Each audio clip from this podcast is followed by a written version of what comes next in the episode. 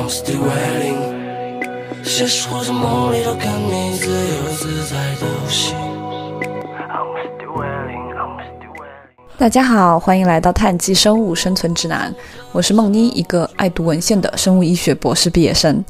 大家可能发现，我们从上一期内容之后，就把播客正式更名为《碳基生物生存指南》了。其实我们整个播客的调性和想讲的内容和方向都没有变化，只是觉得这个名字能够更好、更直观地反映出我们播客的内容。那跟原来一样，我们这个播客还是希望通过科学以及科学的方式来帮助大家更好、更健康的生活。今天想跟大家聊一下呼吸。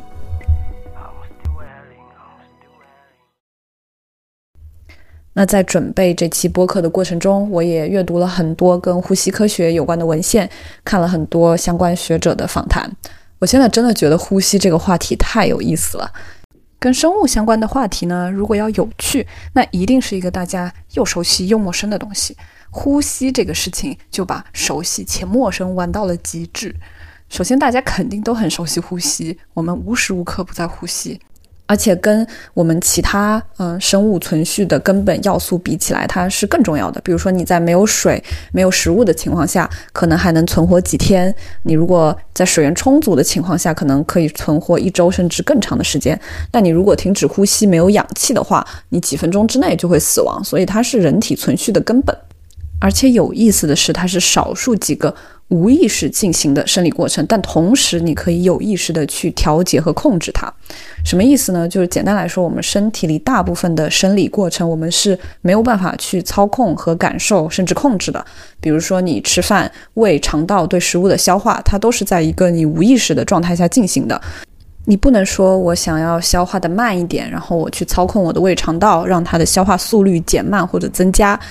这个事情是我们人类无法做到的，对吧？但是相比来说，我们是可以完全去控制自己的呼吸节奏，去感受自己的呼吸，调整自己的呼吸的。那如果我们没有在有意识调整呼吸的状况下呢？它也会无意识的进行。而且这种无意识跟我们平常所说的肌肉记忆还不太一样，因为你可能也会觉得，我拿起杯子喝水，或者我刷牙，或者拿起筷子夹菜，这个动作我做起来也很自然呀。我没有觉得我是有意识的去让大脑想说我要做这个动作，然后再进行的操作。我感觉我也是无意识很轻松的就做了这些举动。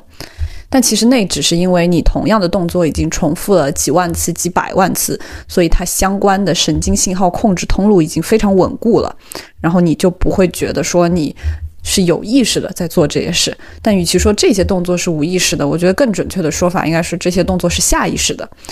就是你虽然觉得做这些动作很轻松，但它还是有一个需要学习的过程。你从小还是会去需要学习怎么喝水、怎么夹菜。才能形成这个动作相关的肌肉记忆，但当然，我们肌肉是没有记忆的。这个在我们上一期的播客中也讲过，只是说这一系列动作所对应的信号通路已经非常稳健、非常稳固。但是肌肉本身是没有记忆细胞的，所以肌肉记忆这个词本身，嗯，我觉得也很有趣，大家都能很好的理解。但是在科学上，它。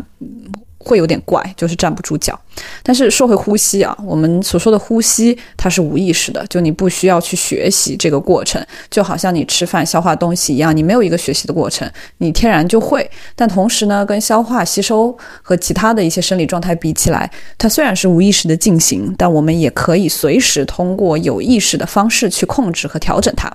所以我也觉得呼吸其实是我们大脑中一个有意识和无意识的桥梁，而且通过。呃，学习、了解以及去运用这个桥梁的知识呢，我们其实可以调整我们很多的生理和心理状态。这个我们在这期播客中也会重点讲述。简单来说，你可以通过调整自己的呼吸，非常快速的让你现在的焦虑和压力值降低。你也可以通过一些比较特殊的呼吸法训练，让自己能更好的专注。甚至有一些科研论文证明，特殊的呼吸法能够。短暂的提升你的免疫力，这些我们待会儿都会具体讲到，然后我也会把这些方法跟大家分享。而且除此之外呢，它也可以解释平常我们所遇到的很多，嗯，是跟生活紧密相关的一些现象，比如说打嗝，对吧？它其实就是跟呼吸有关的一个肌肉的不正常收缩导致的。那我也会介绍一下怎么样去科学的缓解打嗝，以及我们平常所说的健身时候你应该如何调整呼吸啊？高原缺氧到底是为什么？因为其实大家如果去了解我们大气中的氧气浓度的话，在大气中。海拔八千米以下的地方，所有地方的氧气浓度，也就是氧气在所有空气中占比的这个比例，基本上都是百分之二十一。那珠穆朗玛峰其实也就八千八百多米嘛，对吧？所以就意味着，其实你的整个氧气浓度在我们所有登山的过程中，几乎都是恒定不变的，都是百分之二十一。但是为什么我们人体到高海拔的地方就会觉得缺氧？其实并不是因为氧气的浓度下降了，而是因为大气压的变化。使得我们吸的这个过程变得更困难了，也就是你如果想要把足量的氧气吸入到肺部，这个动作的难度增加了。那这个也会跟我们马上会讲到的整个呼吸的机制有关系。所以去了解和掌控跟呼吸有关的知识，包括了解不同呼吸法能够对我们身体和心理带来的一些改变，我觉得对我们日常生活来说都是非常有实际价值的。那除此之外呢，还有一些非常非常有趣的科研研究，把呼吸这个看似是一体的动作拆分成了呼和吸两个动作来进行研究。那这些研究也证明，在人体进行呼和吸这两个不同动作的时候，其实我们相对应的生理状态，特别是脑部特定功能区的激活状态也是不同的。比如说，你其实。在吸气的时候，相对于呼气的时候来说，你学习和记忆的速率会更快。当然，这不是说我们学习的时候就只要吸气不呼气了。但确实有很多跨物种，包括在人体中的很多实验也证明，你在吸气的时候瞳孔会变大，然后你记忆的能力会增加，你学习的能力会增加，你的专注力会增加，等等等等等等。是不是听上去还挺玄学的？对我也希望在大家听到这里的时候，我已经成功想到了一个比较网感的标题，来吸引大家多多聊。了解和掌控自己的呼吸。那么，为了让大家能够更好的实践和理解我们待会儿会提到的不同的，不管是好的还是不好的呼吸方式呢，我们就先来浅聊一下呼吸的机制。我觉得大家可能都知道的是，呼吸的过程就是一个吸收氧气以及排出二氧化碳的过程，是吧？这个说法当然是没有问题的，但是它可能会经常给大家的一种错觉，就是二氧化碳是个不好的东西，它只是我们代谢的一个副产物，你需要去把它排出。但其实二氧化碳其实在整个呼吸调控以及我们多项生理机制的调控上都是至关重要的。它并不只是一个呼吸的副产物，比如说它可以调节你体内的酸碱值，然后它可以作为血管扩张剂，而且你如果体内的二氧化碳含量不是处在一个正确平衡的情况下，你整个呼吸节奏和生理状况都会被打乱。大家一定很熟悉的一个生活上的例子就是，假设你在非常紧张的状态下，比如说你马上上台表演了，你会发现随着你自己变得紧张，你的呼吸节奏也会加快。那这个时候，你的体内氧气和二氧化碳的含量比例就会有略微的失衡，这个就会直接导致你体感上。觉得自己手脚发麻，甚至有一点略微的头晕，或者感觉自己心脏在砰砰砰的跳。其实这个都是身体，因为你整个呼吸节奏被打乱，然后体内二氧化碳和氧气平衡被略微打乱之后做出的一个反应。我们之后也会讲你在这个情况下怎么去通过调整自己的呼吸来重构这种平衡。那转而它就会让你整个人也不那么焦虑和紧张。但是为了去更清楚的了解这些机制呢，我们再稍微详细的讲一下你整个呼吸的生理过程是怎么样的。首先，像大家都了解的那样，我们可以通过鼻子或者嘴巴去吸入大气中的气体，然后这个气体其实百分之七十八是氮气，百分之二十一左右是氧气。但是氮气以及其他的惰性气体，我们体内大部分时间是不需要的，所以它会在接下来呼气的时候直接排出。但不管如何，这些包含氧气的，我们从大气中吸入的气体会通过我们的气管到达肺部，而我们肺部呢是一个类似于气囊一样的结构，也就是吸气的时候它能够撑大，呼气的时候它会缩小，而且它不是一个气囊，它是无数个非常微小的气囊，这个气囊也叫做肺泡，而且人体一共有大概三亿个肺泡。三亿个肺泡是什么概念？就是你把这些所有的肺泡摊平摊开的话，它的面积应该有五十到一百平方米，也就是差不多十二到二十四个乒乓球桌那么大，所以它的表面积是非常惊人的。那你可能会好奇了，为什么我们需要那么多的肺泡，以及肺泡的表面积为什么是一个很重要的指标？那其实就是因为我们所谓的氧气到达身体里，被身体的各个功能器官所利用，以及最后二氧化碳通过肺部排出体外，这些所有气体交换的场所都是肺泡以及肺泡上的那一层膜。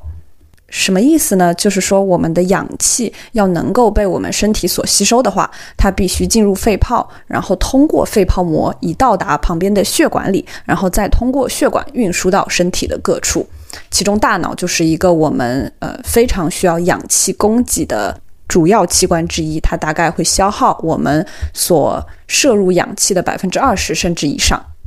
以它的体积来说，这个需氧量是非常惊人的。那所以，为了能够源源不断的向我们的脑部以及其他身体功能区和器官提供足够量的氧气，来帮助它正常代谢和我们维持基本生存的话，我们一定需要足够的氧气能及时进入我们的血管，然后并且运输到身体各处。所以，也就是为什么我们肺泡的表面积和肺泡的数量在进化的过程中被不断优化。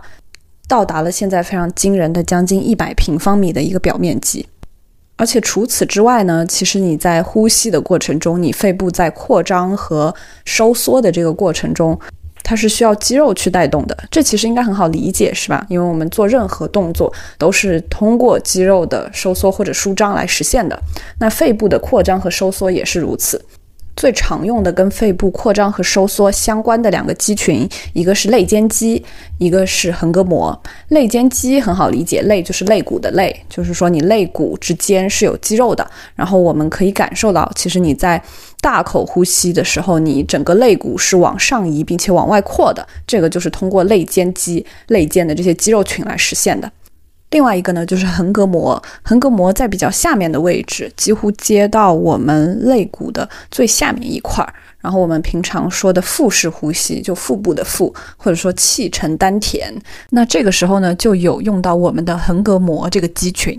它也可以随着你呼吸的过程中不断的扩张和收缩，然后以此来带动肺部的扩张和收缩，让我们能顺利的完成气体交换。而且横膈膜这个东西其实很神奇，就是很多的低等生物是没有的。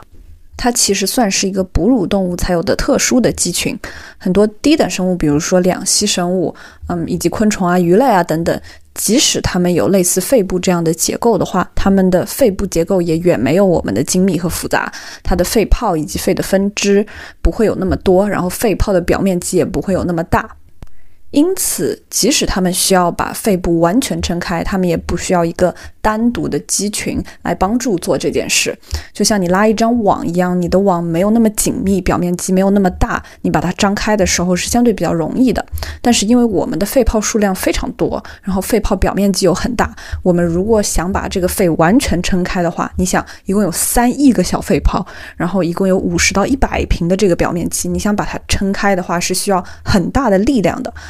所以，我们哺乳动物后面就进化出了横膈肌，而且横膈肌是一个非常高效的肌群组织。基本上，虽然我告诉你，你吸气的时候其实是肌肉在用力的时候，然后呼气的时候是一个肌肉放松的状态，但其实你吸气的时候也很少能感受到说，哦，我肌肉在用力，或者我在努力让我的肺泡去撑开。你不太会有这种感觉，因为它是一个非常非常高效的肌肉群，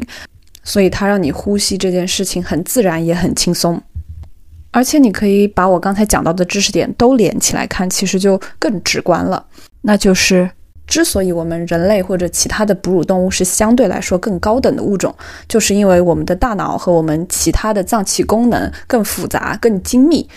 所以它能完成更有挑战性的一些工作。那因此呢，它的需氧量也会更高，因为它的活动呃会更频繁，它的血氧交换需要更迅速。那因为我们的需氧量会比较高，所以你就需要一个非常非常高效的肺部结构来帮助我们实现高效的气体交换。那什么样的肺部结构能够实现高效气体交换？而且又在我们的这个体型范围之内呢，那可能一个可收缩、可压缩的气囊就可以达成这样的目的。而且我把这个气囊分成了很多个小的气囊，一共有三亿个，并且它的所有表面积加起来有五十到一百平方米。因此，在它完全撑开的时候，它摄入氧的含量就完全能够满足我们身体机能以及大脑运行所需要的氧气含量。但是，因为我们有一个这么复杂的肺部结构，有三亿多个小的肺泡，所以你呼吸的时候要把它撑开，是需要非常高效的肌肉群去带动的。因此，我们就进化出了像横膈膜这样的肌肉群，它能很高效的在你呼吸的时候，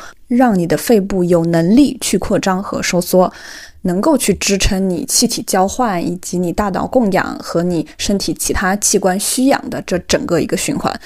所以你这样看下来，我们整个气体交换所涉及到的肺部结构以及肌群，它与我们整体的生物体功能都是息息相关的。而且我们后面所说到的很多呼吸法，其实也都跟我们整个气体交换、肺部结构和肌群结构有非常紧密的关系。那其实我们平常所说的打嗝，它就是这个横膈膜肌群的一个不自主的、短暂的收缩。所以我们后面也会讲到说怎么去科学的、快速的缓解打嗝。好，那讲完了我们气体交换的一个大概的生理结构，我们来重点讲讲这个气体本身。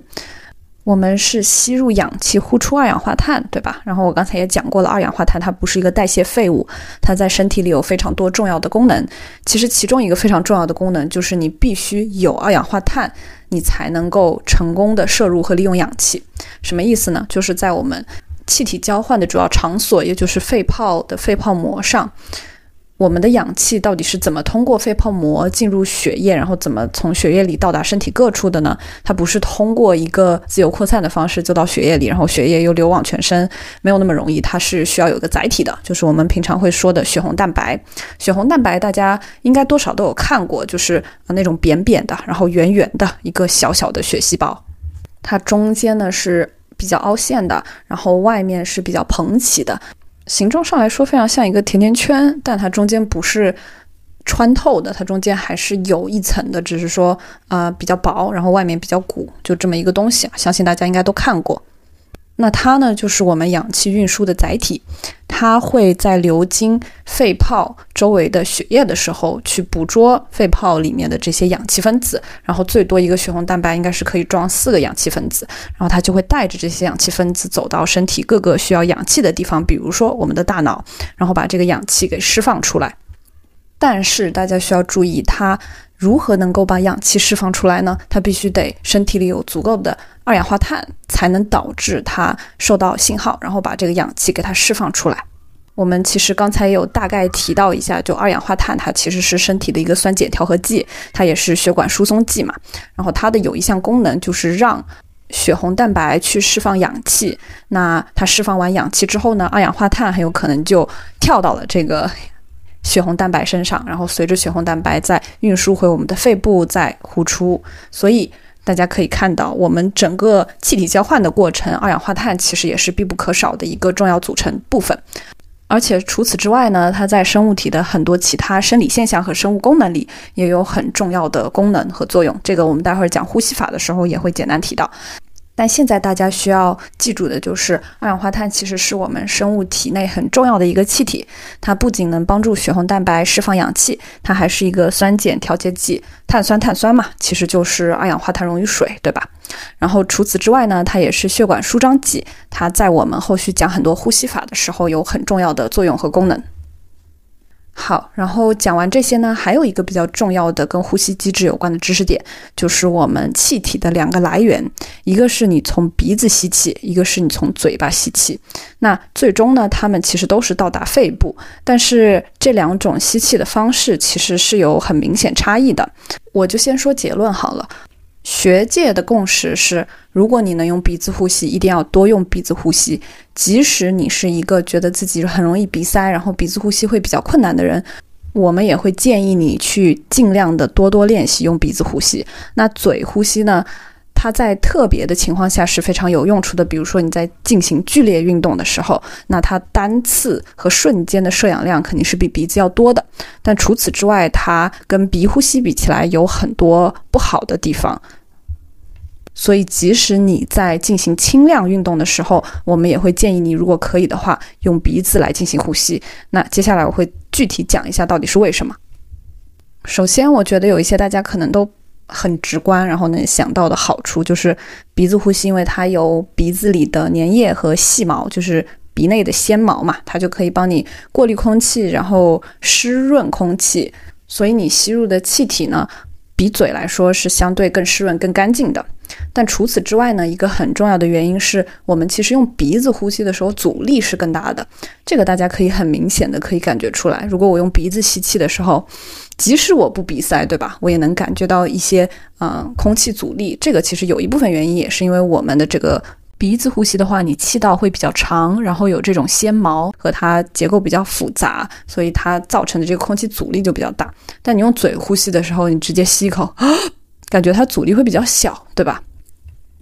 但是也正是因为。鼻子吸气阻力比较大，所以你吸入空气的时间所需要的就比较久。那所以你空气流入肺泡的速率会相对更慢一点。所以在气体交换的时候，它有更多的时间去进行气体交换。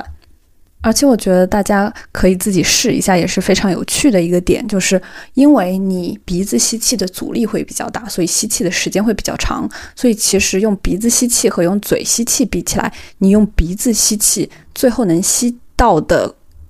气体的总量是更大的，大家可以试一下。比如说，你现在非常大力的用嘴巴进行吸气，你就这样，基本上就结束了，是吧？然后你能很明显的感觉到你整个肋骨是往外撑开，然后可能会耸肩，就是你会往上抬这种感觉。所以你吸气用嘴吸气的话，大部分的气是集中在肺上部，但你如果用鼻子吸气的话。你会感觉到你可以把气吸到更深的肺的下部，甚至会可以沉到丹田，然后你腹部会撑开，对吧？所以你其实用腹部吸气的话，它整个的吸气总量会比较大。当然了，我们刚才也讲到，你在瞬时需要很多氧气的情况下，比如说你在剧烈运动的情况下，那一般你会用嘴吸气和吐气，因为它这样。以每一秒或者每一个一定的时间间隔单位来说的话，你气体交换和气体量会比较大。但是你在静息状态下，鼻子呼吸它能让你有更长的气体交换时间，然后相对来说，你其实每次呼吸的效率是更高的。然后我这边还有看到另外一个比较有趣的知识点跟大家分享，就我们大部分人会觉得一个鼻孔比另外一个鼻孔更容易吸气，这个事情是非常正常的。当然了，可能会有慢性咽炎或者你感冒的时候，这个现象会非常明显。但即使在你嗯，完全健康的情况下，你也很正常的会感觉到一个鼻孔会比另外一个鼻孔更容易吸气。这个原因我就不具体解释了，就是跟交感神经啊、副交感神经啊等等一系列的生理状况和生理机制都有关。但这里只是跟大家分享一下，就是即使你在健康的状态下，你感觉自己一个鼻孔比另外一个鼻孔更容易吸气，也是非常正常的，不代表你有什么病理上的问题。那刚才跟大家科普了，其实你用鼻子呼吸是比嘴巴呼吸更好的一种呼吸方式。除了我们都知道的，它可以更好的过滤空气和湿润空气之外呢，用鼻子呼吸也可以让你每次呼吸的效率更高，并且你每次吸入的氧气量是更大的，而且这个气体交换的速率也会相对更恒定一点。那除此之外呢，其实还有很多比较有趣的原因，比如说有研究证明。与长期习惯于用嘴部呼吸的人相比，如果你长期习惯于用鼻子呼吸的话，你脸部的对称性会更好。这个我觉得可能也是会鼓励很多人多尝试和习惯用鼻子去呼吸的一个重要原因了。那我这里呢，也给大家提供一个怎么检测你是否是一个高效的用鼻子呼吸的人的一个方法，就是你如果闭上嘴巴，然后只用鼻子呼吸，并且同时把舌头放在口腔的顶部，那这个时候舌头应该刚好贴在牙齿的后面。就你在这种姿势下，正常情况的话，你应该是能用鼻子轻易的进行呼吸的。那其实很多人可能做不到这一点，所以大家现在也可以试一下，看你是不是根据这个检测来说是一个比较高。高效的鼻呼吸者。然后如果不是的话呢，我也建议大家可以多使用鼻子呼吸，即使你觉得你用鼻子呼吸会相对更困难一些，但我也建议大家就是多多训练。因为其实我们刚才也讲到了，呼吸它整个过程涉及到很多肌群嘛。那你在长时间的去训练和使用这些肌群的话，之后你也能够成为一个更自然、更高效的鼻子呼吸的呼吸者。好，那接下来大家了解了呼吸的原理、作用机制以及相应的一些生理结构之外，我们就来。着重讲一下哪一些是好的呼吸方法，以及哪一些是不好的呼吸方法。那我们先从不好的呼吸方法开始讲。这个主要有两点，一个就是我们经常说的呼吸暂停，大家可能也看过类似的新闻，就是睡觉的时候可能会有人。会有呼吸暂停的情况，特别是如果你有打鼾的习惯的话，然后它在比较严重的情况下，可能会导致心血管病的发作，甚至导致中风的概率升高，等等等等，它其实是一个非常严重的健康问题。而且其实它比我们想象的更为常见，很多有肥胖问题的人也会出现睡眠呼吸暂停。然后除了我们刚才说的心血管病发作和中风的概率之外，它可能还会加剧，比如说老年痴呆症的影响呀，然后会导致白天你的认知功能障碍呀等等。其实，在刚才讲了所有呼吸原理的时候，为什么呼吸暂停会导致这么多副作用，应该也是比较好理解了，因为。你呼吸暂停的时候，其实你摄氧量就不足嘛。那你摄氧量不足的话，就意味着你体内的氧气减少了，所以它在很多程度上就会影响我们整个身体正常机能，也会影响你睡醒之后的一个心理和生理状态。而这种睡眠呼吸暂停的治疗方法呢，比较常用的一个叫 CPAP 仪器，就 CPAP，中文是持续性的正压呼吸器，它其实就是一个面罩或者说一个鼻罩。它会持续性的向你的鼻腔输送一个正向且稳定的气压，这样子你呼吸的时候就更容易，因此呢，它就减少了你睡眠呼吸终止的一个风险。但其实除了这个 CPAP 仪器之外呢，如果我们日常能多多训练自己用一个合适且健康的呼吸方式去呼吸的话，它也可以让你在睡眠的时候能够减少你打鼾的这个概率，也相应的会减少你呼吸暂停的一个风险。那这里所说到的一个正确健康的呼吸方式，其实就是多用鼻呼吸，而不是嘴呼吸。因为打鼾其实很大的一个原因就是你没有用鼻子呼吸，你用嘴来进行呼吸。然后你用嘴呼吸的时候，你的整个口腔也就是颚部会后移，那同时呢，你的舌头也会后移，你的舌头就会跟上下颚之间震动，让你整个呼吸时候的气道不是非常畅通，导致打鼾。但你如果是在睡眠的时候也用鼻呼吸的话，它其实会给你提供一个更稳定的气道环境。就没有了我们刚才所说的舌头和口腔内部的一个震动，也就会减少你打鼾的风险，从而减少你呼吸暂停的一个发生发展风险。好，那我应该通过什么样的方式来让我睡眠的时候避免用嘴呼吸而用鼻子呼吸呢？一个很直接的方式就是我们在睡眠的时候用医用胶带把嘴巴贴起来，就强迫你只能在睡觉的时候用鼻子呼吸。但这个大家可能会觉得有点危险啊，就这个难道不会？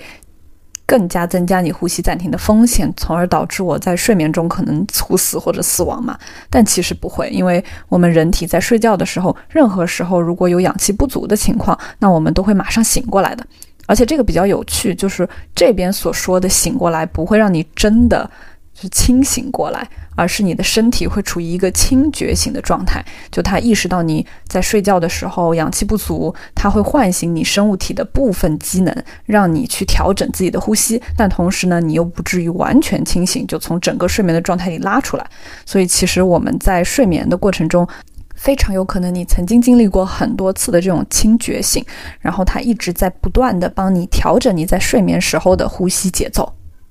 并且大家可能听说过的呼吸暂停导致猝死或导致睡眠中死亡的案例，其实大部分情况下都并不是直接因为呼吸暂停导致氧气不足导致窒息死亡，而是因为这个病人可能有很长期的呼吸暂停或者很严重的呼吸暂停，那这个会影响他的心脏功能，会导致一个心源性猝死的可能性增加。而我们所听到的那些新闻，就呼吸暂停导致睡觉时猝死，大部分情况下并不是因为呼吸暂停导致你没有吸入足够的氧气而猝死，而是因为它引发了其他心脏相关的问题，然后导致这个猝死的发生。但是如果你真的非常担心的话，你可以尝试在白天的时候，比如说你在进行轻量运动，或者你在说话的时候。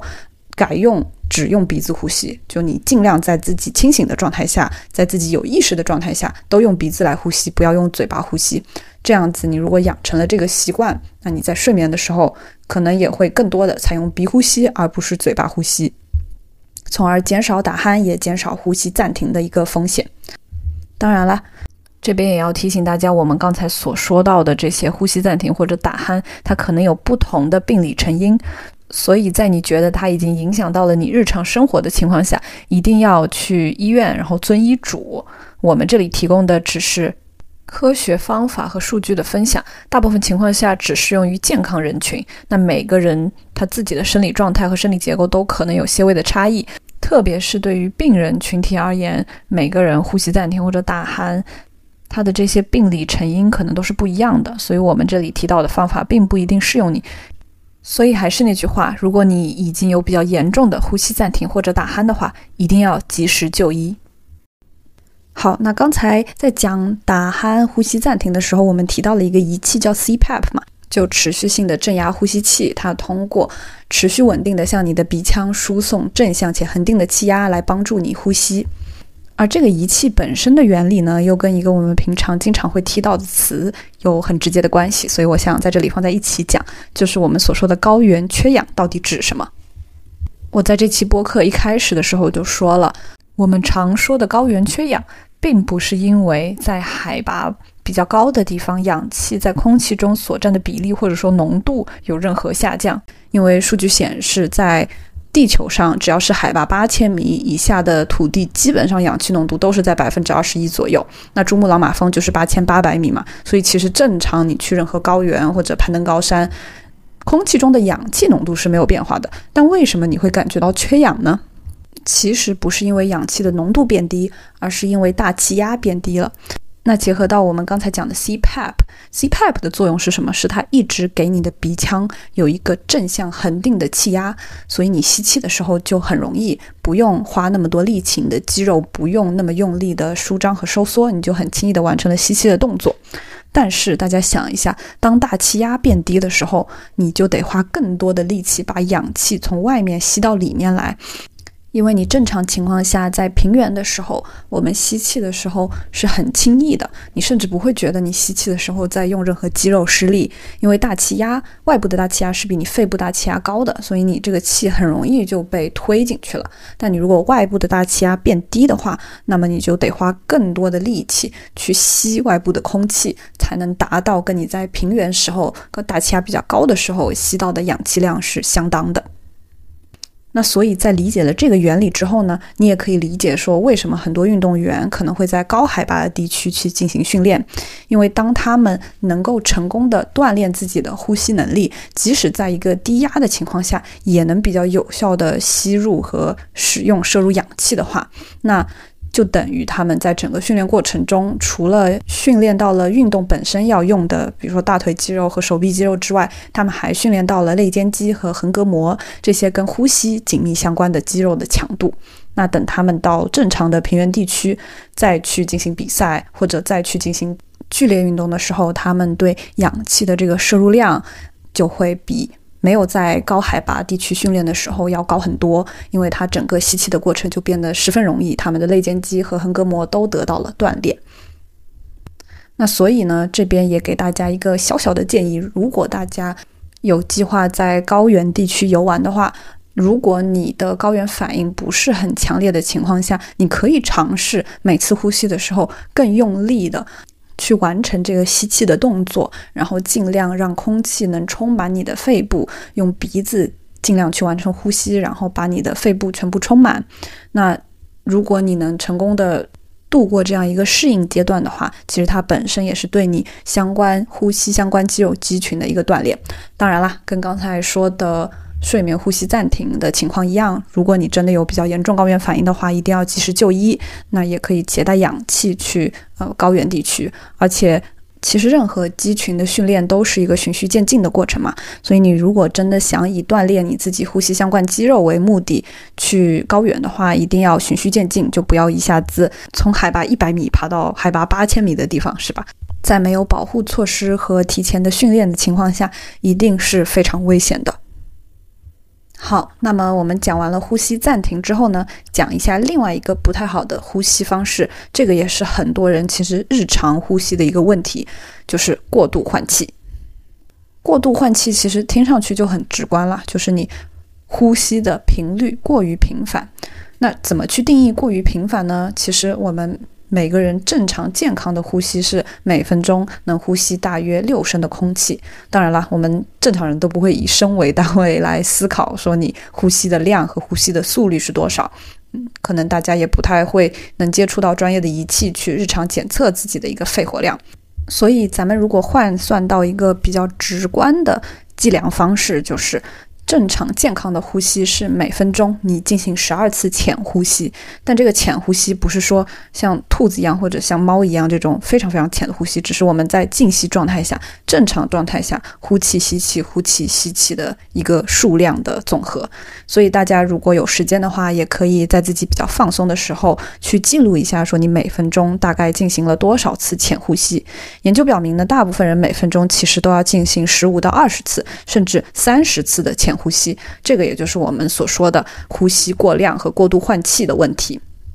这个在一些人群实验和研究中发现是非常常见的。就我们有相当一部分可能现在的听众朋友也都会不自觉的有一个过度换气的问题。那过度换气会有什么后果呢？一个就是它会减少脑部的血流，也就是说它可能会导致脑部的血流减少，从而导致头晕或头痛。另外一个就是它会让你人更焦虑。而你更焦虑、更紧张的时候呢，反过来它又会加重过度呼吸，所以它其实是一个恶性循环。那除此之外呢，它会导致我们的交感神经活动增加，从而也增加焦虑感。还有很重要，我也会展开讲的一点呢，就是它会导致我们体内的 pH 值，就酸碱值发生一个变化。因为其实过度换气的时候，你大概率就会排出过量的二氧化碳，然后。同时呢，因为二氧化碳其实在体内会转化成碳酸氢盐，那碳酸氢盐如果它的含量下降，也就是你二氧化碳过度呼出的话，你整个人的血液就会偏碱性。那在很严重的情况下呢，它可能会导致呼吸性碱中毒。这个就是因为我们的二氧化碳排出量过大时候，会导致一个比较严重的症状。而我们体内或者说我们的脑部，其实是对这种酸碱平衡非常敏感的，所以即使你有些微的偏碱性的血液的话，它也可能会刺激到你的神经系统，导致更高的神经兴奋性。这个呢，就可以增加我们的警觉性或者焦虑感。其实可能大家听到更高的神经兴奋性，一般会觉得它是一个正向的事情，对吧？你更警觉了，你神经系统激活的更高了，但其实它并不是。因为在我们想要很专注的做一件事情的时候，我们脑部非常注重的一个指标就是信噪比。信是信号的信，噪是噪音的噪。我举一个例子啊，假设你想在一个非常嘈杂的咖啡厅认真工作的时候，那我们脑部其实同时会接收到很多信号嘛，跟你学习，然后你书本上的知识怎么去学习和记忆，这是一个所谓的信号通路。那同时呢，我们有其他的信号通路控制，你可以闻到咖啡店里的咖啡香，以及注意到咖啡店里的灯光和听到周围人在讲话时候讲话的内容和情绪是什么。就每一个外界刺激，其实在我们大脑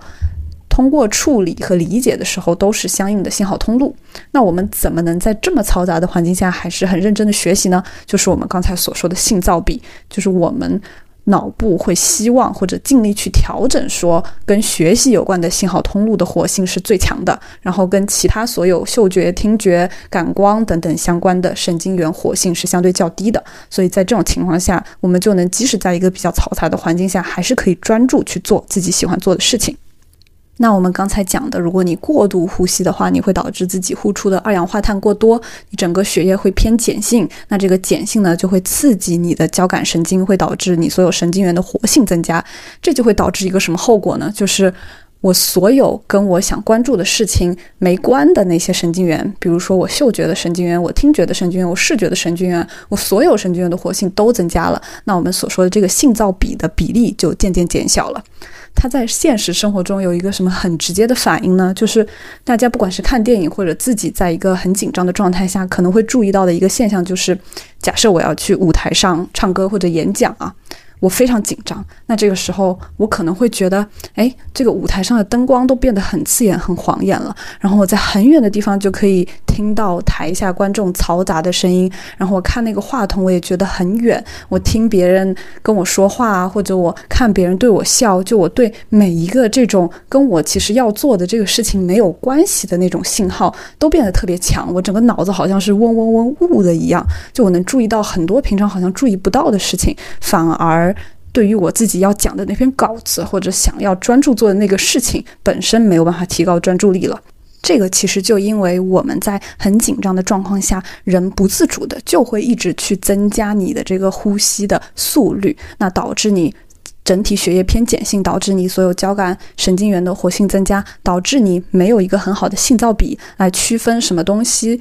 或者什么事情相关的神经元活性，我想让它最高，然后跟这个事情不相关的神经元活性，我想让它变低。就我们没有办法很好的制造出这样一个性噪比的差别，导致我们会觉得在很紧张的情况下，好像你能听到很多的声音，看到很多的光，然后脑子嗡嗡的响，没有办法很专注做事情的一个原因。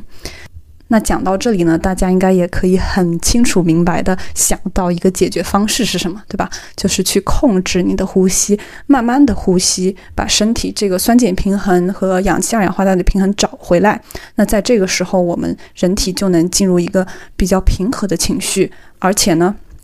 你也很有机会可以更好的专注做你应该要专注做的事情。那也可能很多人会问啦，就是为什么？生物机制是这样子的，就是感觉你为什么很焦虑、很紧张的时候会有这样一个事情的发生，你神经元所有的活性都会增加，因为感觉好像没啥用，是吧？但其实这个在进化中对我们是很有利的，因为你人体在高度紧张的情况下，你所有的神经元被激活。那假设你是在野外一个很危险的情况下，你很紧张，那就意味着你对所有不管是嗅觉、听觉、视觉，所有感官相关的神经元的活性都会增加。所以你如果在比如说逃避追捕。很紧张的时候，你可能很远的地方就能听到一个响动，或者看到一个人影，然后你就能及时的做出相应的反应，是吧？不管是去打他还是逃命，所以它其实，在我们在自然中生活的条件下来说，是一个非常有用的生理反应和生理机制。但很可惜，在我们现代生活中来说，它可能在某些情况下反而起到了反作用。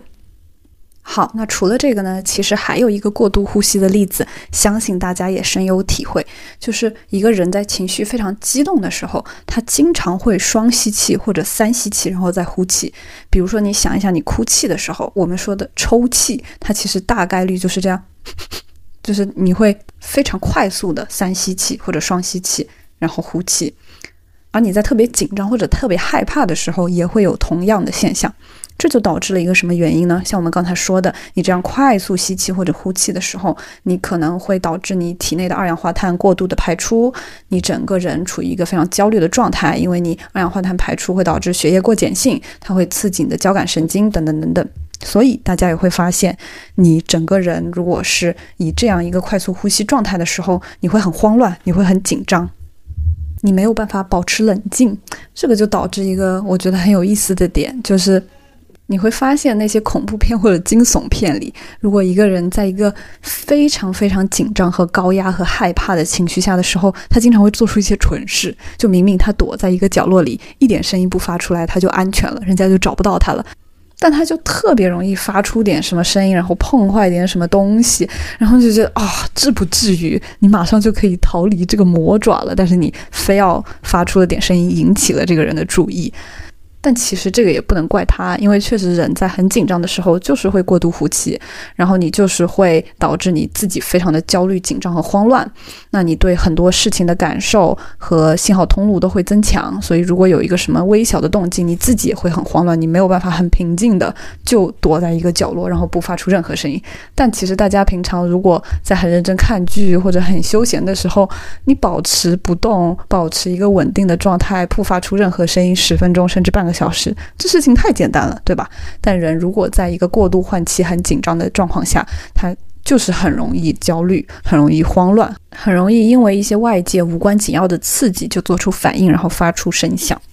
所以在这个情况下，我们应该怎么做呢？那简单来说，就是保证自己首先有一个呼气、吸气、呼气、吸气正常的循环，即使是比较快速也可以。但首先避免双吸气或者三吸气的一个现象。之后呢，再努力减缓你吸气和呼气的一个速率，从而让自己不要陷入这样一个紧张焦虑的恶性循环，让你身体的酸碱值恢复到一个平衡，让你。神经系统的性噪比也能恢复到一个平衡。那待会儿呢，我也会具体介绍一下相应的呼吸法，怎么去比较有效的调整自己的呼吸，从而非常快速的调节你自己本身的生理和心理状态。但在讲这些好呼吸方法之前，我想先用一个实验邀请大家来体验一下你过度呼吸会导致的一些坏处，来作为一个这个部分的收尾吧。怎么操作呢？就是我来引导大家进行一个非常快速的呼气和吸气，从而感受我刚才所说到的心理和生理上的变化。那刚才也提到了，快速呼气和吸气的时候，你的整个人会更变得更紧张和焦虑的。所以，如果你正在做，比如说开车呀，或者其他非常需要专注力的事情的时候，或者比较危险的工作的时候，请不要尝试。那如果你平常会有，焦虑症或者恐慌症发作的听众来说，也不要尝试。但是除此之外呢，如果大家有兴趣的话，可以跟着我一起进行非常快速的吸气和呼气，重复十到十五次，就大概像这样。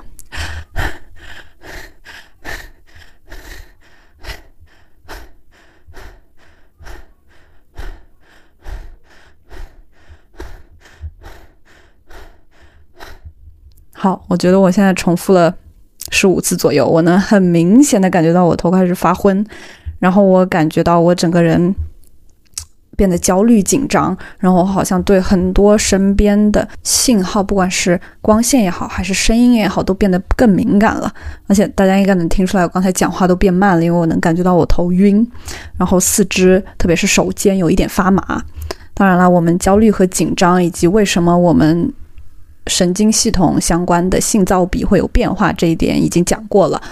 就是因为你二氧化碳排出过多，然后血液的酸碱性有变化所导致的。而你感觉到的头晕呢，其实就是你氧气摄入不足，所以大脑的供氧出现了短暂的。缺氧情况，所以你没有办法很好的去专注和思考，甚至会感觉到有一些头晕和发昏。那我刚才所说的四肢可能会有点发麻，特别是我手肩有点发麻的情况呢，其实跟另外一个我们一开始提到二氧化碳的功能有关。就二氧化碳它本身是血管舒张剂，所以你体内如果二氧化碳的含量变低的话，你的血管就会收缩，那就会导致你的血流向四肢末端的。血流量就会减少，就会产生一种类似麻木的感觉，嗯，所以如果大家有跟着我一起尝试的话，应该也能体验到一种或者多种我刚才所描述的生理和心理状态的变化。所以，是不是呼吸是一个很神奇的事情？你可以非常轻易的通过呼吸，实时的去改变你的生理和心理状态。那讲了这么多，我们终于进到了一个比较实用然后正向的呼吸法的介绍。在这里呢，我会主要给大家介绍三种呼吸法，一种是减压的呼吸法，另外一个是盒子呼吸，这个可能很多人会比较清楚啊。第三个叫 Wim Hof Method，就维恩霍姆呼吸法，中文应该是这个。然后它呢被证实说可以帮助我们提升专注力，甚至提升免疫力，就听上去是不是有点悬？对，但是我们待会儿也会具体介绍一下，包括它相关的实验依据和科研的证据。那除了这三种呼吸法呢，我也会简单讲一下我们一开始就提到的打嗝的原理是什么，怎么去缓解打嗝，以及简单讲一下我们运动的时候应该如何呼吸。好，那首先我们讲一下减压呼吸法，这个应该是大家，特别是如果刚才有跟我一起做那个呼气吸气实验的话，会很受用的一个呼吸法。其实跟我们刚才讲的原理是相同的嘛。你在快速吸气和呼气的时候，包括你在急促的三吸气或者二吸气的时候，你会导致紧张和焦虑的原因就是你呼出的二氧化碳过多。那所以相反的，如果我们想要让自己的压力减低，人体心理状态变平静的话，你就相应的要让你的氧气的摄入量更多，对吧？因为它是一个平衡嘛。你如果二氧化碳排出过多的话，就证明你。在这个吸入氧气和二氧化碳排出的区间里，氧气的吸入量相对于二氧化碳的排出量更少。所以，你如果想把这个平衡找回来的话，那你就得尝试去吸入更多的氧气，保持或者减少你二氧化碳的排出量，对吧？它其实二氧化碳和氧气，大家可以想象成一个跷跷板，我们得把这个平衡找回来。那找回来一个很简单的方法，就是我们刚才说的吸入足够量的氧气。怎么操作呢？就是我们可以通过一个二吸气再呼气的方式。但注意，这个二吸气跟我们刚才讲的急速二吸气是不一样的，就不是那种你在害怕或者哭泣的时候很急速的二吸气或者三吸气再呼气。因为这样你虽然二吸气了，但你吸气的氧气量是很少的，相比于你排出的二氧化碳的体量来说。所以，我们怎么能提高自己的氧气摄入量呢？我们可以先采取一个深呼吸，然后在深呼吸之后再用力吸一口气。那这一第二口气可能是非常简短的，因为你第一次深呼吸的时候可能已经用掉了大部分的肺部空间。但不管多短，我们还是尝试再进行一下吸气。整体的操作看起来大概是这样。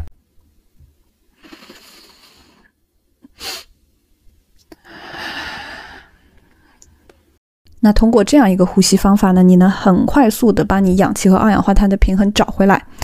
所以你如果在紧张或者焦虑的情况下，可以多试几次这种深度的二吸气，再加上呼气的一个呼吸法，来达到瞬时减压的一个状况。而在生理机制方面呢，其实我们第二个吸气能达到的方式和目的，就是我们会把。肺部最底下的那些肺泡也撑开。那为什么我们第一次深呼吸的时候，算是深呼吸，但是没有撑开呢？因为其实我们肺部底部的那些微小肺泡，大部分情况下，如果你是进行一个浅呼吸或正常呼吸的话，空气没有办法到达那么深的肺部，所以它。可能就是一直处于一个闭合的状态，然后人体包括肺部里都是湿润的嘛，所以它可能就是黏黏的一个小肺泡就粘在一起，所以我们需要用第二次的吸气，即使是急而短促的吸气，去把那个微小的肺泡在底部的肺泡也撑开。然后达到我们一个短期内最大的氧气摄入量和氧气交换量的效果，从而恢复我们氧气和二氧化碳的一个平衡，从而恢复身体酸碱度的平衡，那从而也就减轻了我们本身的焦虑和紧张感。我自己第一次听到这个呼吸法，然后去尝试的时候，我当下就很明显的能够感受到一个我自己焦虑值的一个降低，和我整个人变得更平静的一个非常明确的反应。就像我们刚才尝试去急速的呼气和吸气一样，这个给你带来平静和减压的效果也是非常瞬时的，你很快就能感觉到。所以呢，也把这个呼吸法作为第一个比较好的呼吸法推荐和介绍给大家。而且我也想在这里再提醒大家一句，在大家练习这一个呼吸法或者其他我们要讲的另外两个呼吸法的时候，尽量用鼻腔去进行呼吸。我们之前也讲过了，鼻腔呼吸有非常多的好处，所以大家如果能够有意识的去训练自己鼻腔呼吸的能力的话，是非常建议大家去这么做的。好，那第二个呼吸法呢，就是盒子呼吸法 （box breathing）。这个如果对呼吸法有一点了解的人，可能都有听说过。就它叫盒子呼吸法的原因，就是你整个呼吸的节奏就好像你在画一个正方形的盒子一样。什么意思呢？就是首先你想象自己一笔画一个正方形的盒子，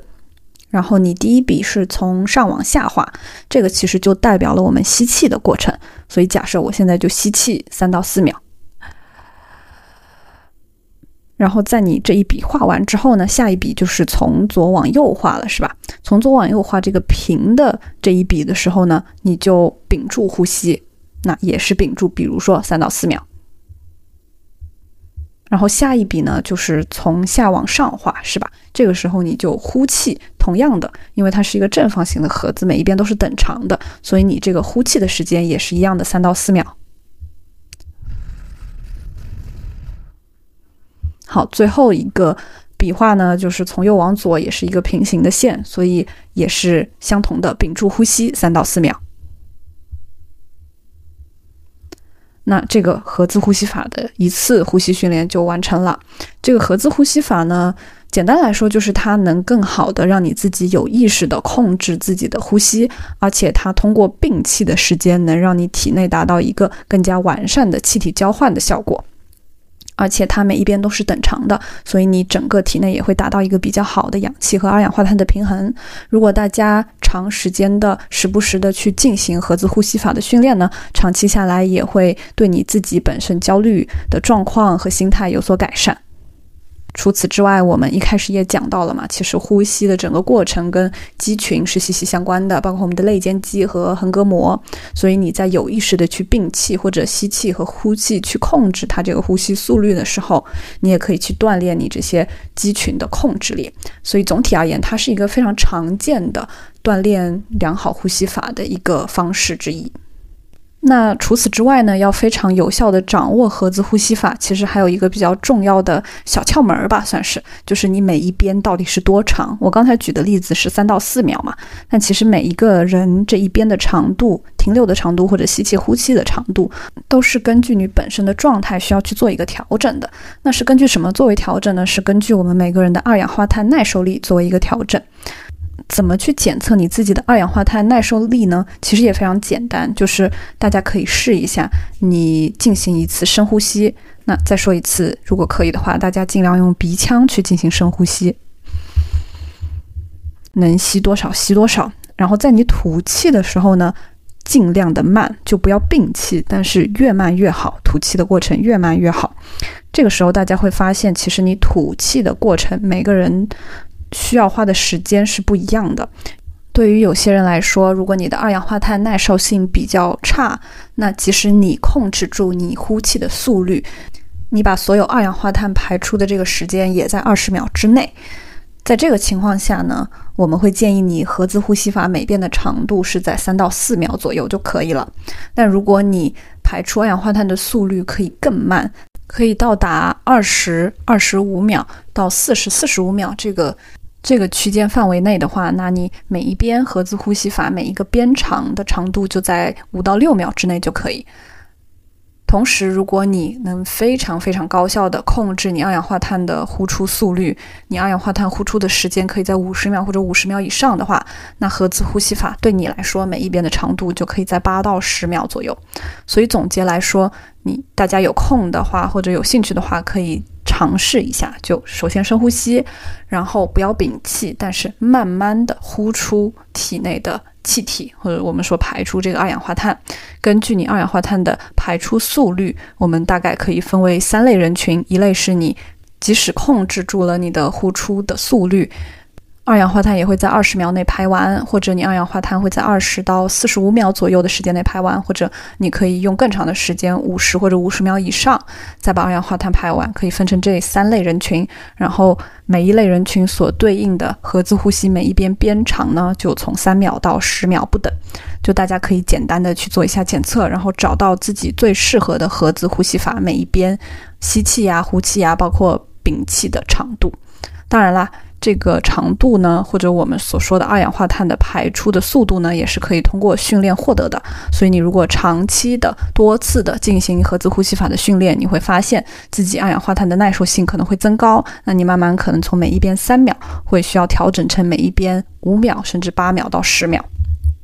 这里也给大家提个醒，我们刚才所介绍的这种二氧化碳耐受度的检测方法，并不是在医院或者说在科研机构所用的。最好的、最准确的二氧化碳的耐受力检测方法，我们这里提供的检测方法只能抓一个大概。你如果想要精确的测量自己二氧化碳耐受力的话，它是需要一些特殊的仪器的。然后你必须在医院或者说科研机构去进行相关的检测。而且，即使你二氧化碳耐受力检测结果，不管是我们刚才提到的方法，或者说你真的去医院或者科研机构用精密仪器检测的结果，如果你的数值比较低，也就是你。二氧化碳耐受性不强的话，大家也不要灰心，因为据一些科研报告指出，其实二氧化碳耐受力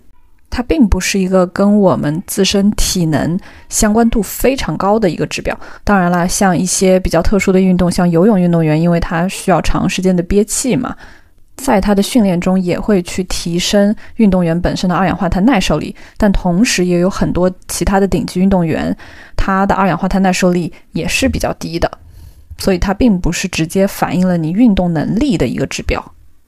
但确实，我们其实通过这个二氧化碳耐受力或者盒子呼呼吸法的训练，有一个很直接的效果，就是我们能。更轻易的去调动和控制我们跟肺部扩张和收缩相关的肌群，所以你在通过有意识训练的情况下，你对二氧化碳的耐受力也会逐步的增高。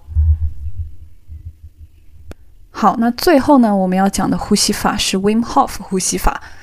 中文就是直译啦，就是维姆霍夫呼吸法。这个呢，算是比较新的一个呼吸法。然后维姆霍夫，大家可能也听得出他是一个人名嘛。然后他其实是一位荷兰的极端运动员，他最有名的呢就是他有一个冰人的称号。为什么？因为他有能力抵御极度寒冷。那他创造了二十多项世界纪录，最惊人的可能是他可以在冰上浸泡一个多小时，准确来说应该是一小时十三分四十八秒。然后在这个情况下还能保持活着。对，所以大家也称他为冰人。然后他开发的这个呼吸法呢，其实就是据他所说，他在这种极度寒冷的情况下会使用的呼吸法。在他开发出这个呼吸法之后，也有一些科研证据去探索说，为什么这个呼吸法能很好的帮他抵御寒冷，它的作用机制到底是什么？那其实我大概跟大家剧透一下，它的作用机制就是它能。在短时间内非常快的刺激肾上腺素的释放，那肾上腺素释放呢，就会让你整个人处于一个更兴奋的状态。它除了可以让你更好的抵御寒冷，它还有很多其他的好处，比如说它能让你短时间内的注意力增强，短时间内更专注，甚至有研究证明它可以在短时间内唤醒你的免疫系统，让你免疫系统的。抗性增高，这个我觉得是最有趣的一点，所以在这里也跟大家详细讲一下，就为什么一个呼吸法，它能让你的肾上腺素分泌量增加，在某种程度上是可以理解的，因为肾上腺素其实就是我们身体在面对急性压力的时候，面对应激状况的时候会增加的一个荷尔蒙嘛。然后我们整个呼吸节奏的混乱、氧气摄入的不足，或者说二氧化碳量的减少，包括血液偏碱性，这些其实都是身体的一个急性压力，然后它会有一个相应的应激反应，所以会导致肾上腺素的增加。但是为什么这种特殊的呼吸方式能激活我们的免疫反应呢？因为免疫系统其实就像我们。在播客最一开始说的生理机制，就像胃肠道的消化也好，人们都不觉得这是一个你可以主观去控制或者调动的东西。所以它的作用机理到底是什么呢？其实一切都是还是回到这个呼吸法对肾上腺素的一个增强来说的。肾上腺素增强其实会导致你短期内免疫系统的一个活化。这个其实有一个我们日常生活中非常容易观察到的现象，就是你如果在短期内有一个很大压力的情况下，比如说你下周就要期末考试了，或者你有一个非常非常非常重要的演讲，那大家会感受到你在过了这个坎儿之前。整个人是高度紧张的，这个时候你肾上腺素会分泌很多，然后呢，它导致你这个短期时间内你的免疫系统的抗压性就会增强。所以也就是为什么，如果我们下一周有考试或者下一周有很重要的演讲的时候，大概率你这一周就不太会生病。但是当你跨过了这个 deadline，跨过了这个死线之后，你可能一下子就会发现你免疫系统功能降低很多，然后马上就生病了。这个我觉得大家应该都是会深有体会的一个非常直接的肾上腺素会调控你免疫系统的很直接的生活中的例子。但是大家也需要注意的是呢，我们这里提到的肾上腺素的上升也好，或者我们说的你下周有一个考试，让你在这周时间内非常紧张、非常焦虑的状况也好，我们这里提到的压力都是短期压力。我们之后播客其他期可能也会讲到这种短期压力和长期压力的区别。其实，在生物体的进化，包括你生理机制方面，短期压力大概率上是对你好的东西，但长期压力大概率上就是一个会让你身体系统比较不好的东西。所以呢，如果你长期处在一个焦虑和压力很大的状态下，你的免疫系统的功能也会随之降低。但是，如果你是一个短期或者急性的压力，那它可以导致你免疫系统功能的增加。我们刚才举的短期压力的例子，可能都是心理上的，就你有个考试或者有个很重要的演讲。但另外一个短期压力，最近在特别是抗衰这个领域也比较火的，就是冷浴。你时不时的去让自己身体处于这种极端的刺激的情况下，你能很好的增强身体对这个短期压力的调控。那你长期进行冷浴，或者我们说很多北方人冬天喜欢去冬泳，它其实都是增加你身体这个短期的压力。那久而久之，它会提高你的免疫系统功能。也会让你平常对其他事情的专注力能够有提升，并且对于长期压力也能更好的去管理和调整。所以简单来说，短期压力或者说急性压力其实是一个利大于弊的东西，但长期压力呢则反之。那为了证明他们这个所谓的 Wim Hof Method。嗯，真的能够增加你的肾上腺素以及增加你免疫力呢？他们做了一个很有趣的临床试验。这个临床试验其实非常直观，就是他找了一共二十四个人，分成了两组，一个是对照组，一个是实验组。然后把这二十四个人分为两组，分别进行了为期十天的训练。训练内容呢，包括冥想，就我们平常也会说的可能正念思想这种。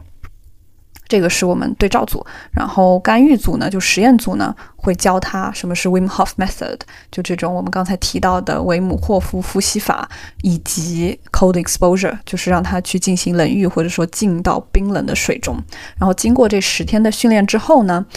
这二十四个人都进行了实验性的内毒素感染，就是给他打进一个细菌。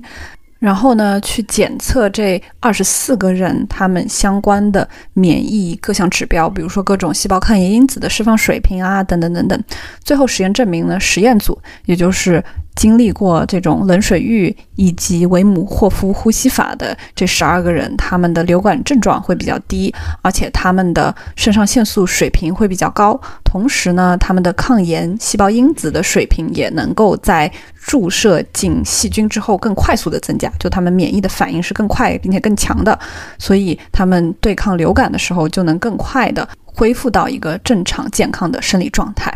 我自己觉得这个实验确实是有非常强烈的指导意义的。它很有趣，是因为它很直接的证明，我们可以通过呼吸法的训练，或者说一些我们平常每个人都可以去尝试和训练的一些生活方式的改变，比如说冷水澡啊、冷水浴啊等等，去激活和调控你免疫系统的反应水平。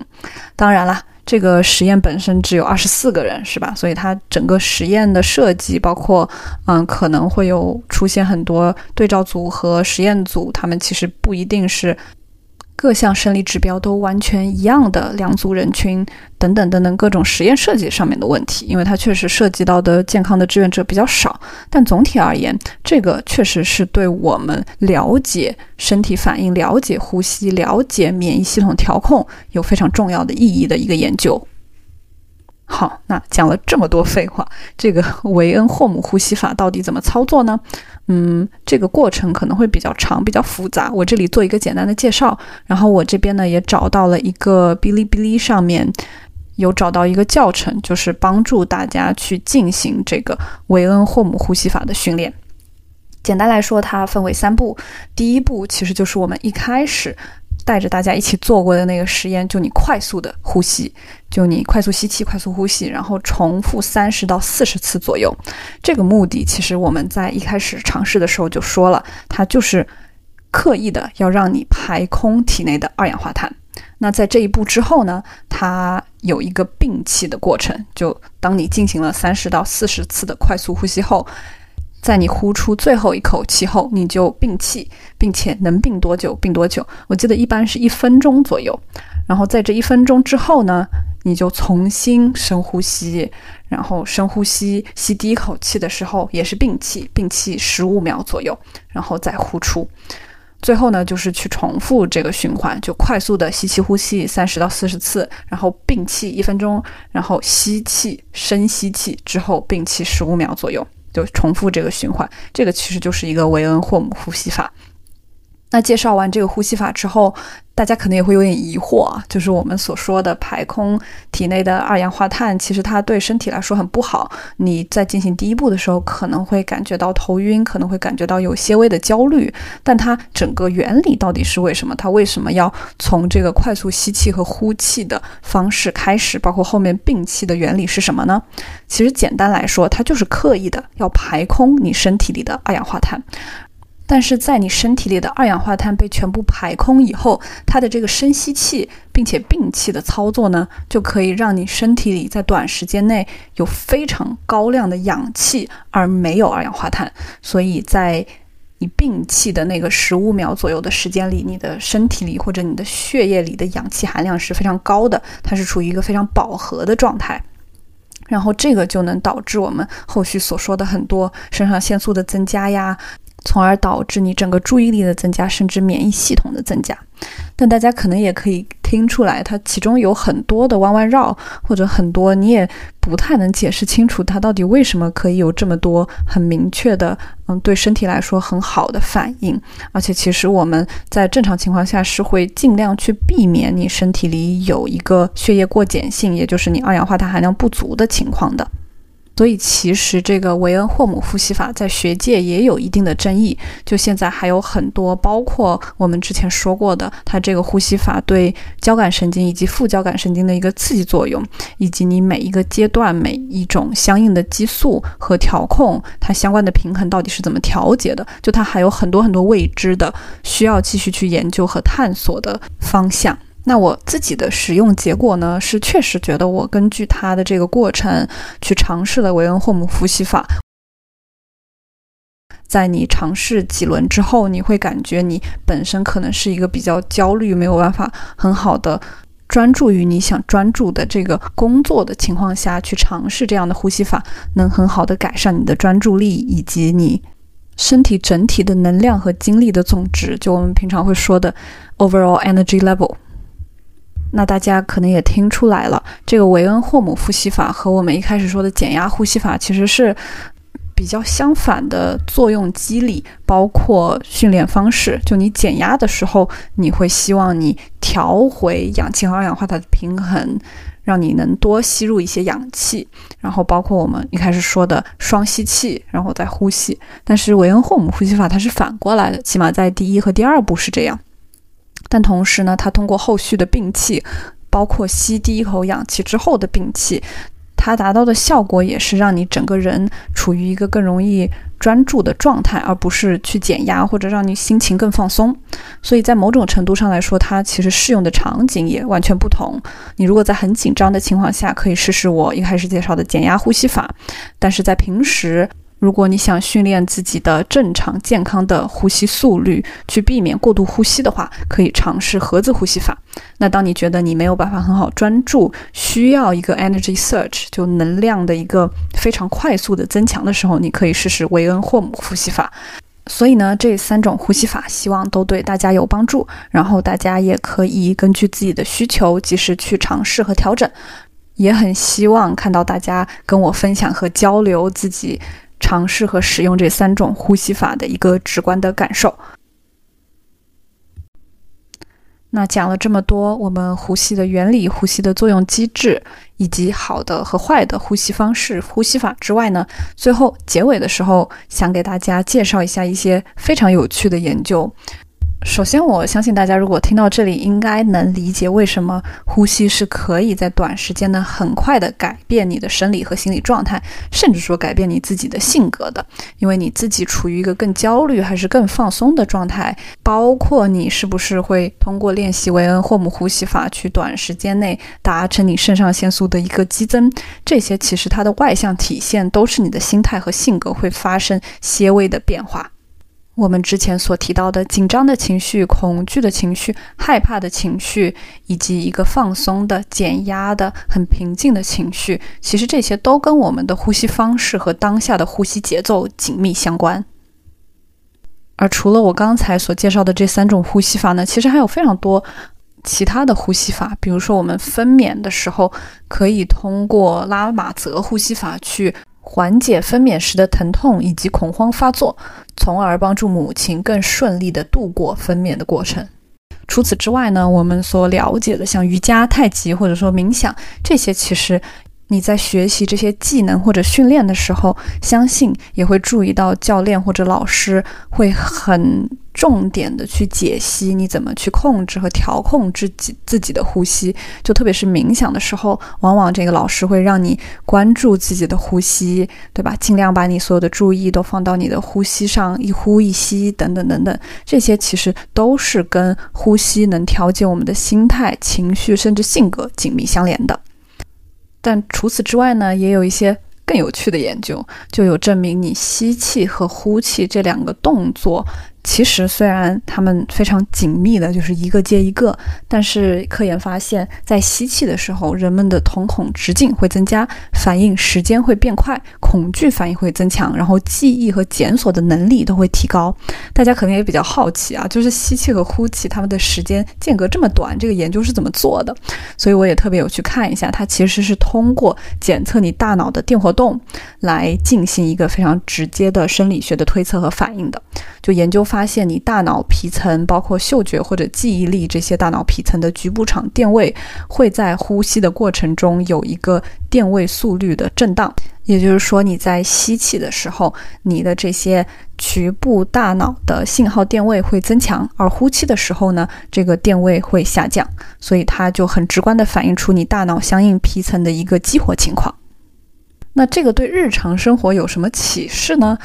因为你不可能真的只吸气不呼气嘛，是吧？所以，嗯，我有看过一个学者，他会推荐，就是你如果正在做着阅读、研究或者学习的时候，你可以尝试，就你吸气的持续时间相对于呼气的持续时间把它延长，就你吸气吸得更慢更久，然后呼气呢就维持一个正常的速率。但我觉得大家其实，在专注做事情的时候，这个现象可能也会不由自主的发生。所以，如果要又专注于调整自己的呼吸，又专注于学习或者阅读的话，可能也会比较困难。但是，也在这里给大家介绍一下，做个参考。好，那最后呢，也给大家介绍一个怎么缓解打嗝的方法。前面大概有介绍过了，打嗝其实跟我们呼吸时候所讲到的肌群有很直接的关系。就具体来说，就是我们所说的横膈膜这个肌群。那其实所有肌肉活动都是通过神经信号来控制的嘛。那这个横膈膜的活动呢，其实就是通过一个膈神经去控制的。那打嗝的过程，其实就是这个控制横膈膜的膈神经的一个痉挛。所导致的一个膈神经的在短时间内的过度收缩，所以了解了这一点，其实，在原理上，我们如果想缓解打嗝的话，就是希望能让膈神经冷静下来，不要让它处于这个过度激活和震动的这个状态下。那怎么去操作这件事情呢？我这边也给大家示范一下，就我们连续三次吸气，然后再呼气，大概是这样子。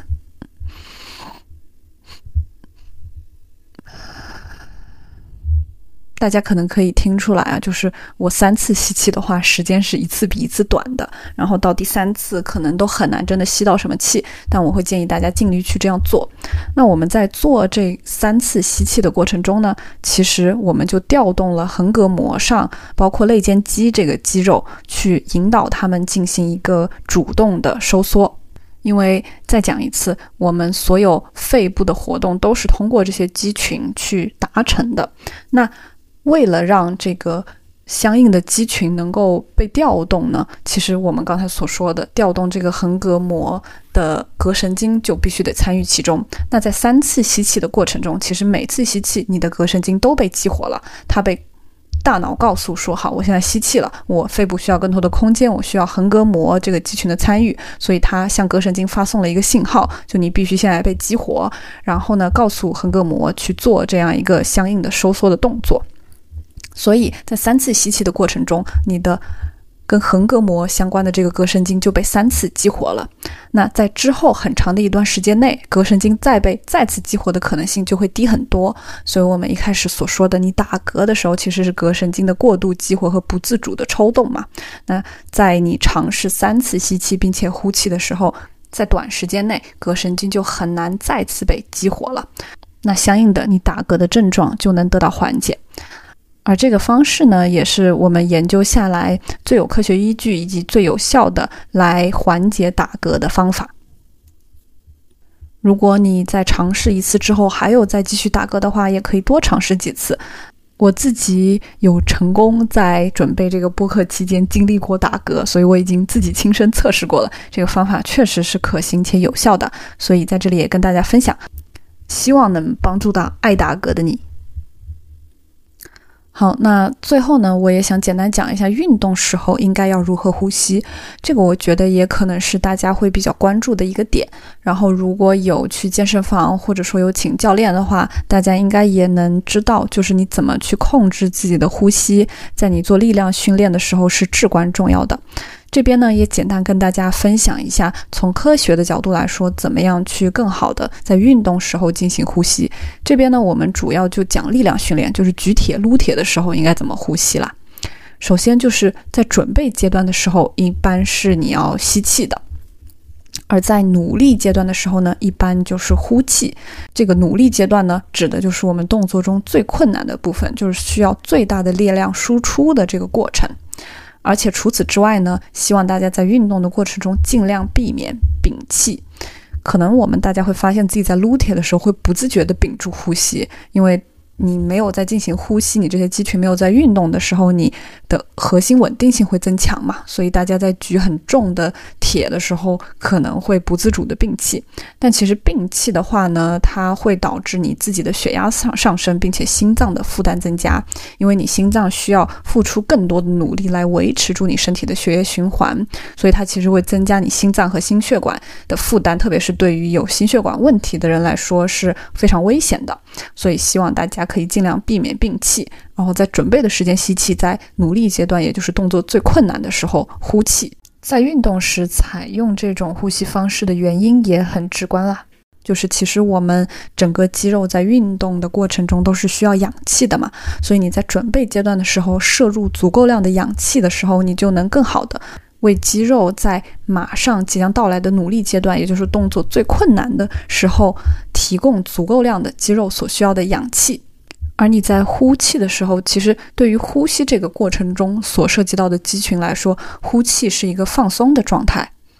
所以你在很努力的举铁、撸铁，训练你自己其他，比如说二头肌或三头肌这样重要肌群的时候，你就不用再花其余的力气去进行吸气的这个动作。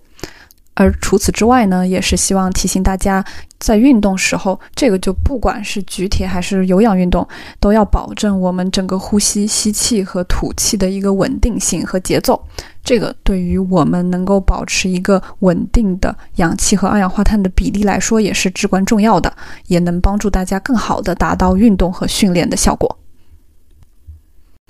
感谢大家能够听到这里。那这期播客的主要内容呢，就全部讲完了。我自己真的觉得呼吸是一个非常非常有意思的话题，它跟我们的生活息息相关。但同时，我们其实对它知之甚少。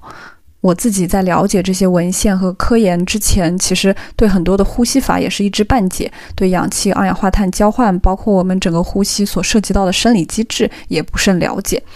但在了解的过程中，我真的发现，哇，去真的能明白呼吸是怎么回事儿，怎么去调控呼吸，对我们日常生活来说有太多指导意义了。这个跟我们之前讲的，比如说酒精这个话题还不一样，你可能就不喝酒，但你一定会呼吸，是吧？而且，如果你真的能保持一个健康的呼吸状态，对你本身的生物体各项机能都是有好处的。你长期健康的呼吸对你有非常多健康的益处，而你短期也可以通过呼吸去很明确、很直接、非常快速的调整你的生理和心理状态。所以呢，在这里也给大家做一个非常实用的小贴士总结。首先，第一点。在正常情况下，甚至在你轻量运动的情况下，请大家都尽量用鼻子呼吸。即使这件事你可能觉得做起来有一些吃力，但是长期来说，习惯用鼻呼吸比习惯用嘴呼吸来说是有非常多健康的益处的。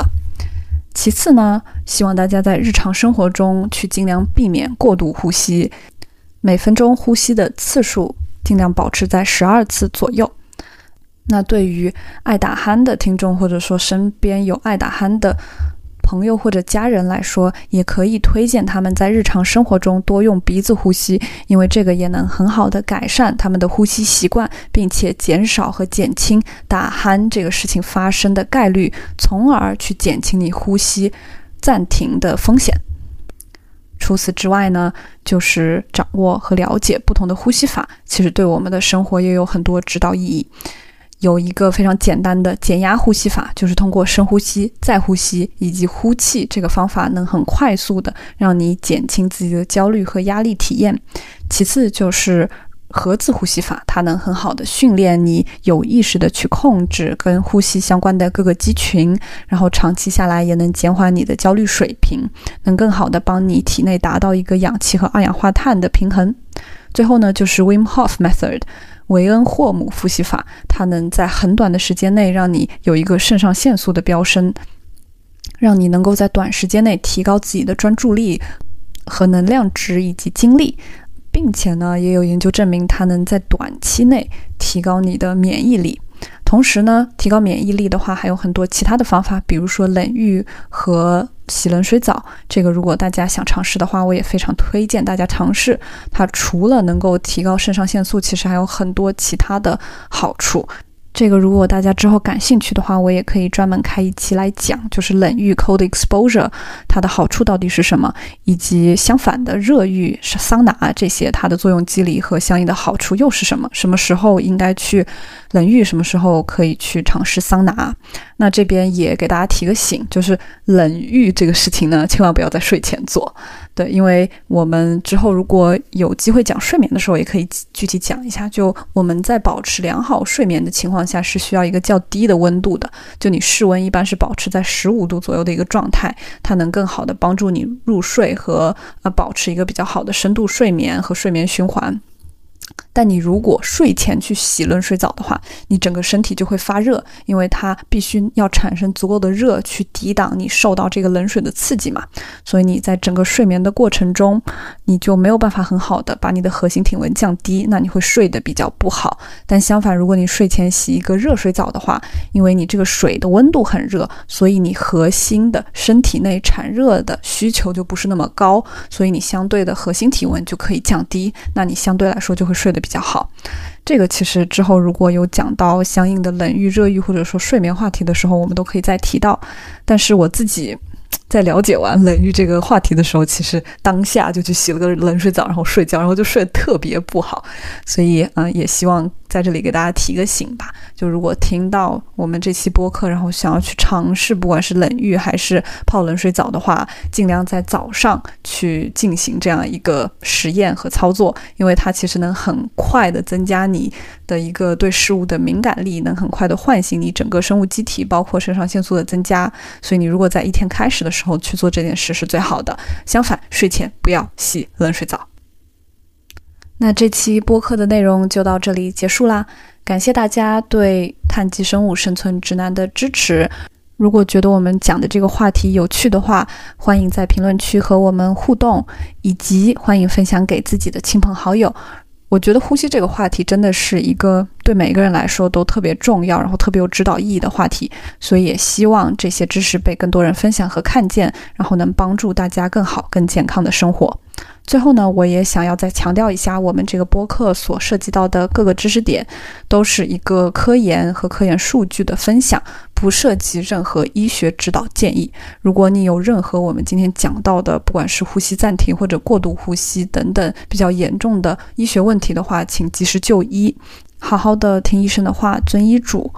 而且大家在练习任何我们今天播客中所提到的呼吸法的时候，也一定要注意量力而行。希望大家都能健康快乐的生活。本期播客提到的几个重要文献呢，我也已经放在这个播客的简介里面了。大家有兴趣的话，也可以自己去了解一下。我这边也想要特别提一下，就我做这个播客里面涉及到的很多资料，都是 Andrew Huberman 他 Podcast 里面有讲解过的一些内容。当然了，大家可能也会发现，就我对它里面提到的一些资料和信息做了重新的整合。对一些话题呢，也进行了删改或者更深入的研究。但不可否认的是，确实有很多的信息渠道和资源都是直接从他的播客里和相关学者的采访里直接获取的信息。我也很推荐大家，如果有平台有渠道的话，可以去了解一下 Andrew Huberman，他是斯坦福大学的一个神经学教授。也是致力于推广科研和科研有关的科学方式，帮助大家能更好的生活。他是我非常喜欢的一个博主，我也是希望能够站在巨人的肩膀上吧，把这些知识和相应的知识点做一个再整合，然后用中文跟大家进行一个分享和交流。所以感谢大家，然后我们下期再见。I'm still waiting，